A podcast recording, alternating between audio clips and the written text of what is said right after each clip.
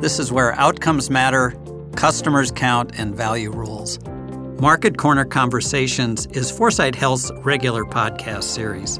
It explores the intricacies of market driven health reform. We dig deep into the U.S. system's structural inefficiencies. We explain how its artificial economics and distorted business models rob the American people of the great health care they deserve.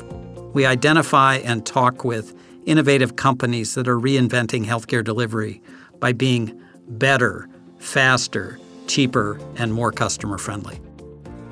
Welcome to Market Corner Conversations. Liberated data saves lives. On this episode, we're going to dig into clinical apps and how the use of real time data in critical situations saves lives. To do that, we're very fortunate to have with us Jeff Dunn, the CEO of Redivus Health. Jeff is a physician entrepreneur with a love of healthcare innovation and technology. He's a true champion of patient safety and quality care. Jeff founded Redivus Health, which is a physician oriented company whose mission is to save lives and prevent medical errors through the use of advanced clinical decision making apps. These apps are especially effective during time critical emergencies. Jeff, welcome to Market Corner Conversations. Thanks for having me, Dave. Well, it's an honor to have you. Hey, Jeff, the, we, we like to start by getting to know our guests a little bit. Could you give us a little bit of your background and tell us how you entered medicine and what is it in particular that drew you into the field of addressing real time emergencies at, in time critical situations? Sure, I'd be happy to. So my background um, went to medical school and, internal medicine residency um, back in the early 2000s, and spent about eight years as a hospitalist, where I wore a lot of hats for that healthcare system. It had 11 hospitals, but uh, was chairman of medicine, was also one of the physician quality leaders, and being on the front line um, you obviously see a lot of things and you do a lot of things where you wish you could take some some some uh, you know treatments and diagnoses back that you make. So back in 2012, um, it was on a nondescript day, but really um, had a code blue called overhead at the hospital, which is a cardiac arrest. It's the most really stressful, um, anxiety-provoking um, diagnosis that you can really be treating one of your patients on that nondescript day, um, I went to help out and found that uh, the providers in the room really had what I called adrenaline brain. They might have known everything to do for that patient that was dying right in front of them, but just froze up.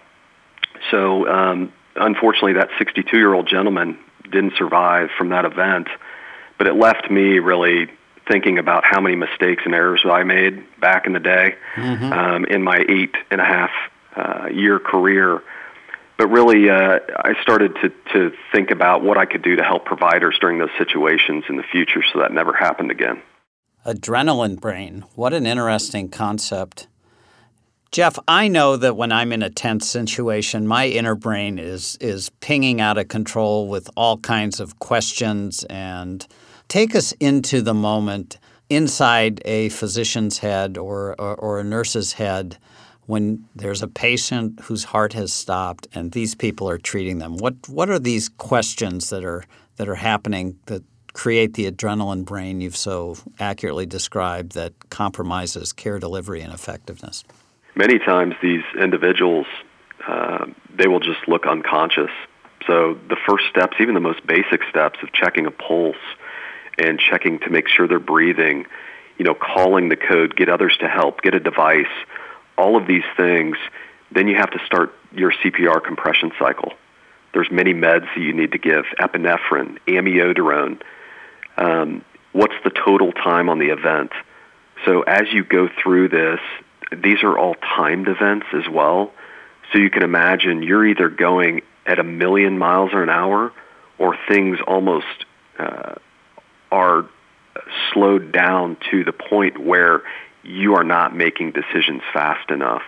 There's never the right cadence when somebody's dying in front of you. You're either going way too fast or too slow.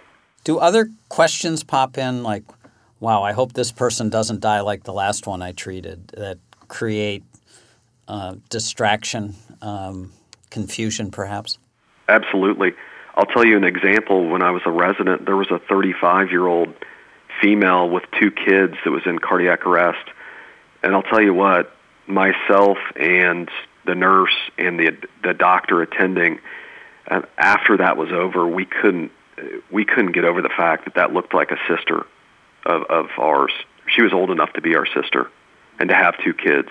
So you can imagine those human questions come into your mind, and it always clutters up the ability to execute all of the right decisions. You know, the terminology that, that health systems tend to use uh, to describe these unfortunate deaths, like the one you just described, are they call them adverse events. But in reality, the system's actually killing people that otherwise would live. Is that a fair way to characterize this? Well, I would say that um, it's more more of a uh, the the system isn't supporting providers like it should. Mm-hmm. And and what I would tell you is the technology is there today to make these changes to support providers. We just need to to to move this thing forward in a way that really technology is formed in a simple and intuitive way for even the most time critical emergencies so that it can augment you during those those times of need. Yeah, I'm probably not going to let you off that easy, Jeff. But let's let's dig into some some percentages a little bit here because I really do believe the use of these types of apps should be widespread and almost routine. That uh, that anybody who has a a cardiac arrest, for example, in a hospital, should get the right care at that moment in exactly the right way. And the fact that doesn't happen, uh, as you say, because the tools are there, um, it, to me is a black eye, black mark on the system. So, but before we let uh, the audience uh, kind of reach that conclusion, so why don't you talk a little bit, and let's use cardiac arrest as an example. Obviously, clinical apps can be used for all types of medical emergencies. But uh, let's just talk about cardiac arrest and big picture.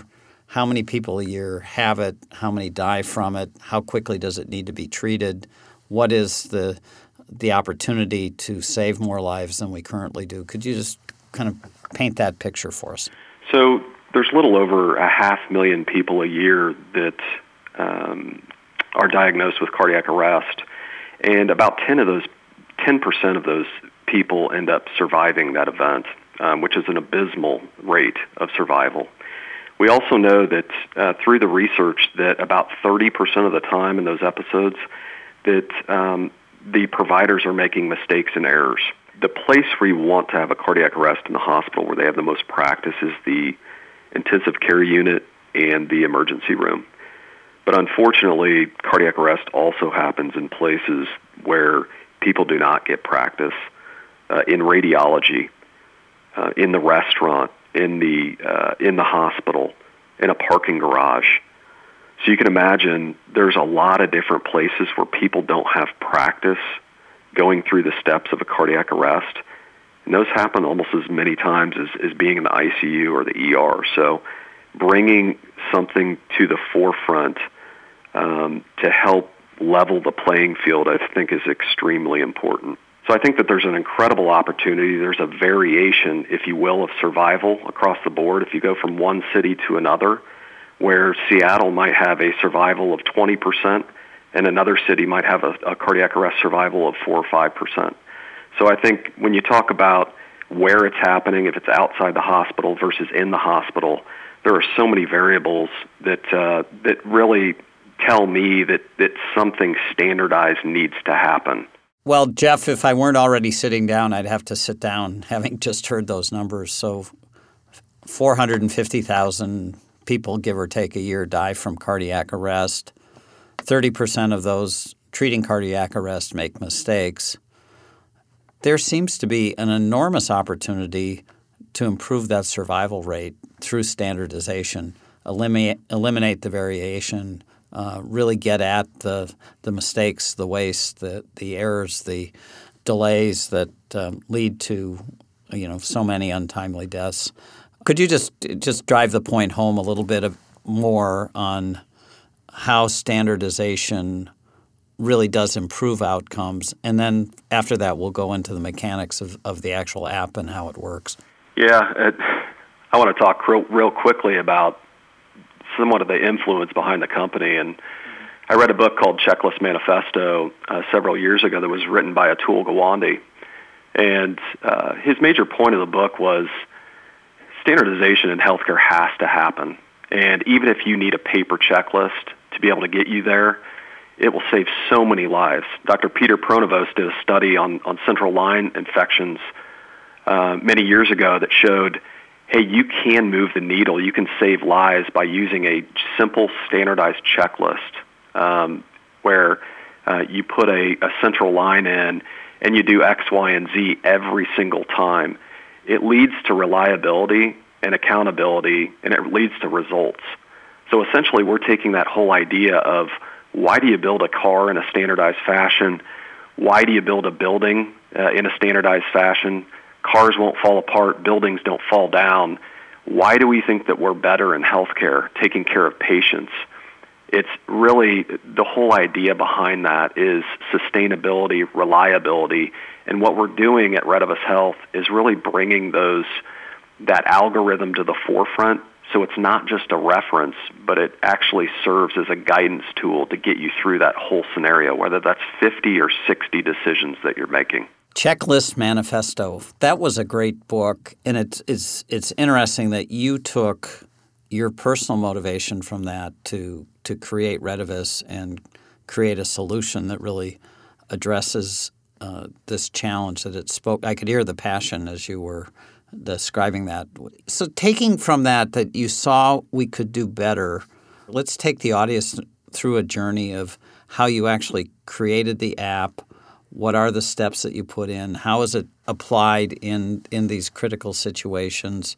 What training is necessary for uh, for the staff to do the right thing at the right time in these critical moments?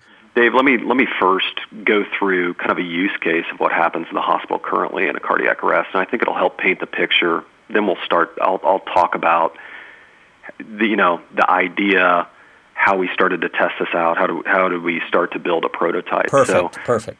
When somebody's in cardiac arrest, that means their heart has stopped and they have stopped breathing. If you do not provide um, any interventions at that time, that patient will die. So in a hospital, there's a, this idea of calling a code blue, which means the patient is in cardiac arrest. It's the highest emergency that you could potentially be in as a healthcare provider. What happens is the nurse usually calls um, a code blue overhead. An operator um, fires out over the intercom and says, Code blue, room 112.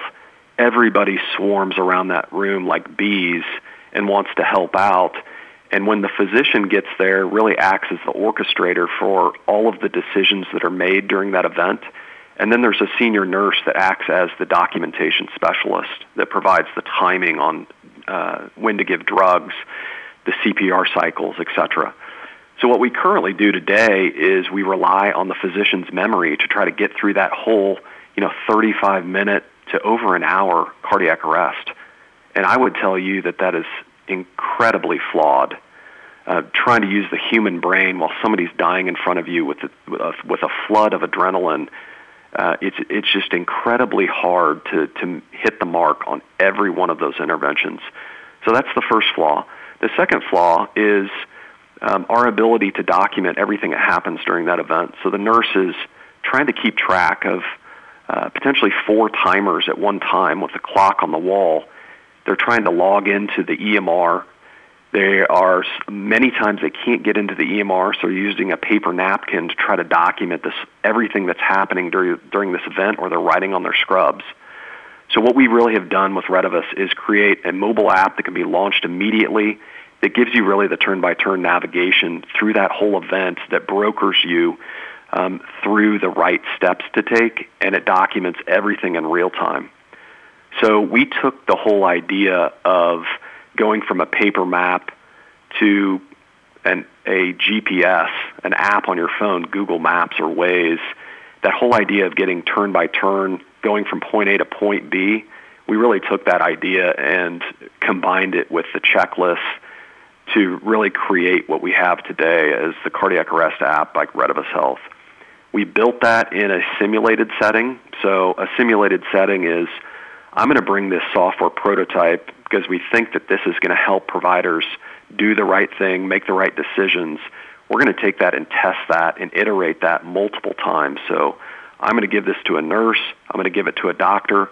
I'm going to give. Uh, so I'm going to put this dummy that's uh, potentially quarter of a million dollars into cardiac arrest and see what happens status quo, what currently happens, and what the application does.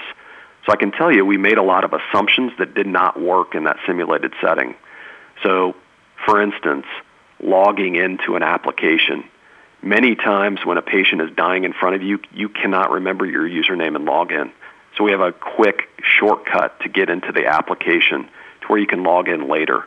Yep. There was multiple things that we were able to improve upon once we were testing this out in simulation. And I think the world of simulation, I think that healthcare is going to be a better place because we're practicing on uh, these dummies rather than human beings. Yeah, these dummies aren't dummies. And it replaces that old methodology, which I always thought was crazy, of see one, do one, teach one. Right? So simulation enabled you both to get the bugs out of the system, and I assume to enable teams of people to train together to just be better in the moment every time. Talk to us about um, sort of the real life application now. We, are going from the simulation room into into the hospitals and sometimes even out into the uh, out into the, the community when people have uh, cardiac arrest. How's the app working, and, and what can you tell us about its its effectiveness and success in driving up the percentage of people who live who might otherwise have died? Yep, I'd, I'd be remiss if I mentioned the implementation process of this is extremely important. So what we do is we have video modules for providers um, before they actually use this in a real cardiac arrest scenario. Over 95% of the time, this is the nurse that's using our application to provide the decision prompts and to be the documenter for the full event. Hmm. We have sites that are putting an iPad mini on every crash cart and launching this immediately when uh, when they once they grab the defibrillator device, the shock machine, they grab the iPad Mini, launch our app immediately, so they get in. They're able to document the full event and really able to adhere to the guidelines 100%. We also have facilities that have bought all of their nurse providers um, devices, so phone devices for scanners, etc., that use it for messaging purposes. So in that scenario, we would load our application, which is iOS or Android, on that mobile device so they can have it on their person at all times. So it's somewhat of a security blanket. If they have a cardiac arrest, there's no more fret, there's no more uh, crisis. It's really, hey, launch Redivus, and really it becomes your support device that, that allows you to get through that whole event and feel good about it and confident that you're doing the right thing. And you said 95% of the time a, a nurse is, is running the app. So that individual is really like having a coach on the field, right? I mean, and what I tell people, it's a lot like using a, a GPS application. Mm-hmm. Sometimes you know the best way to get there, right? And that's when you go off script sometimes. It absolutely applies to what we're talking about here. Many times the physician will know, okay, I'm going to put these three or four data inputs in, and I need to go off script here and do something different. But I would say a majority of the time, greater than 90% of the time, you're following the protocol to the T. And, and so tell the audience about outcomes. This sounds, uh, this sounds incredible. So, how does it translate into keeping more people alive? Yeah, here's what we know. So, uh, on the research, uh, on a research basis, we just did a study with a cardiac researcher in Kansas City who um, is very intimately known by the American uh, Heart Association, which publishes the, the ACLS guidelines for cardiac arrest.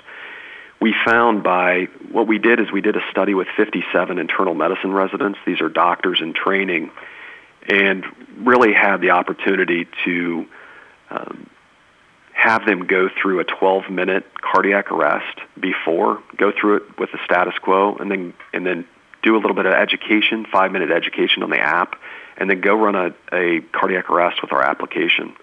What we found there that will be published likely soon um, is that um, we increased the compression fraction percentage by 2%, um, which, uh, whether that was statistically significant or not, um, that's debatable. But the good thing is it's not hurting the time that you're on the chest doing CPR. It's actually improving that. We also showed in that study that um, it improved, increased uh, the correct interventions that were being made, the right steps, the executing the right steps by 22% of the time. So those doctors in training are making better decisions for that dummy um, during that uh, during that research uh, study. One thing I noticed, and I probably should have picked it up, is Jeff used a very technical term in describing uh, the chest compression. It improved by two percent. Yeah, compression fraction percentage.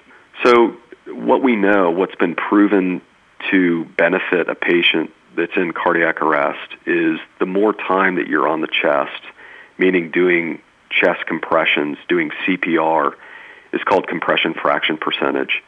So we want that. We don't want long pauses of where you're not artificially uh, pressing on the chest to where the heart is pumping to get blood to all the organs, including the brain, the kidneys, the lungs, etc.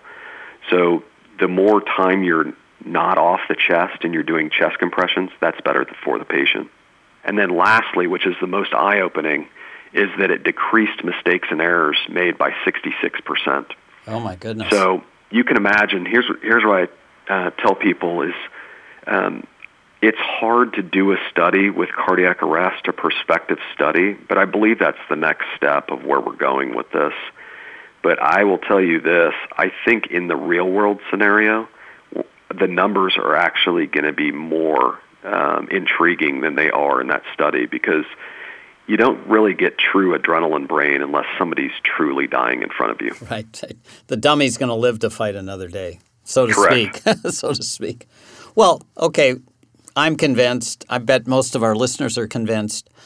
Why aren't we using applications like this in every hospital in America?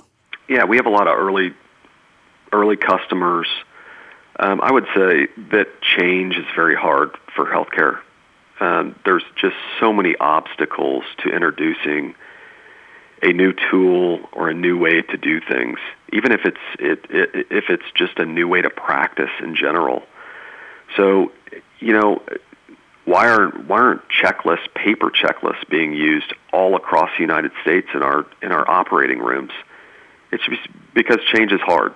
And what I will tell you is we as a society need to get to the point where we're demanding that these things are done because there's better outcomes and they've been proven over time. So um, I would say this also to add on to that, healthcare systems are tough to sell into. There's a very long sales cycle. There's, uh, you know, it's it's um, approval by committee. So it's it's a gauntlet, Dave, mm-hmm. and uh, you're you obviously know this, but uh, it's it's difficult to introduce new technologies, even if they're saving lives, into our healthcare system. Yeah, I do know this, and um, uh, Steve Klasko, the CEO of uh, Jefferson Health, uh, likes to say that, or has made the observation that there are four biases that infect uh, medicine he even calls it a cult of medicine. It's a bias um, for control, a bias for hierarchy, a bias for autonomy, and a bias against innovation. And my sense is you're running into all of those. Um, and the consequence of that is what you're saying is that the outcomes are worse, and yet, yet, we yet we tolerate it. So, how can we break through? How do we deprogram these biases in such a way that um, we make people on the front lines, the caregivers, more receptive to using the tools and in, in the process actually reduce their own stress and frustration with people dying that otherwise could have lived? Um, I would say this: we have to start at the medical school or the nursing school level. Mm-hmm. This whole idea that you should know everything and that you should not use any cognitive aids, etc., is completely uh, false, and I think it uh, gives a lack of um, awareness and truthfulness to how human beings uh, function. Human beings are meant to make mistakes. Mm-hmm. And as the adrenaline gets higher, the mistakes are made more often. So, this gladiator mentality of I should know everything off of my memory and I don't need any help is part of the problem. And that's, that needs to stop in medical schools and residency programs and in nursing schools. You know, if, if, if we teach our pilots when both their engines stall to pull out a checklist, then we surely should be treating when a patient goes into cardiac arrest and there's a life on the line that we should use every single tool we possibly can to give them the best chance at, at surviving that event. We've focused here tonight on uh, cardiac arrest. Um, what other applications are out and available today where we could dramatically improve outcomes by using this same proven, systematic, standardized approach to treatment in critical moments? As you can imagine, um, the, the software platform that we've uh, created, you can put any time critical diagnosis into it. So uh, we believe that cardiac arrest is our beachhead opportunity to prove this out, but things like sepsis um, that cost our healthcare system 26, 27 billion dollars in the United States, that happens to about a million and a half people. Uh, there's applications, there's decision support out there that, that needs to be used uh, by our providers. Stroke is another thing, heart attack, respiratory failure, trauma, all of these things that are time critical. Providers need to use these cognitive aids to help them get through that event so they can have confidence, they can, it can, uh, there's consistency, and there's reliability with their care. And I can tell you, Dave, at the end of the day, there's nothing worse than than looking back and saying, I could have done something different for that patient, and that patient uh, uh, died, or or else they have, uh, you know, they they have weakness on the right side for the rest of their life. I couldn't agree with you more. So there is a lot of technology out there. I think as a healthcare system across the United States, we need to be more open uh, to using the tools that are currently out there. Wow, so powerful. Well, we wish you uh, Godspeed in, in, in your efforts, both with Redivus, but also with the larger challenge, and, and we're we're going to be there to support and, and, and make the case as well that uh, the culture of medicine needs to adapt to these technologies and make life easier on the frontline caregivers.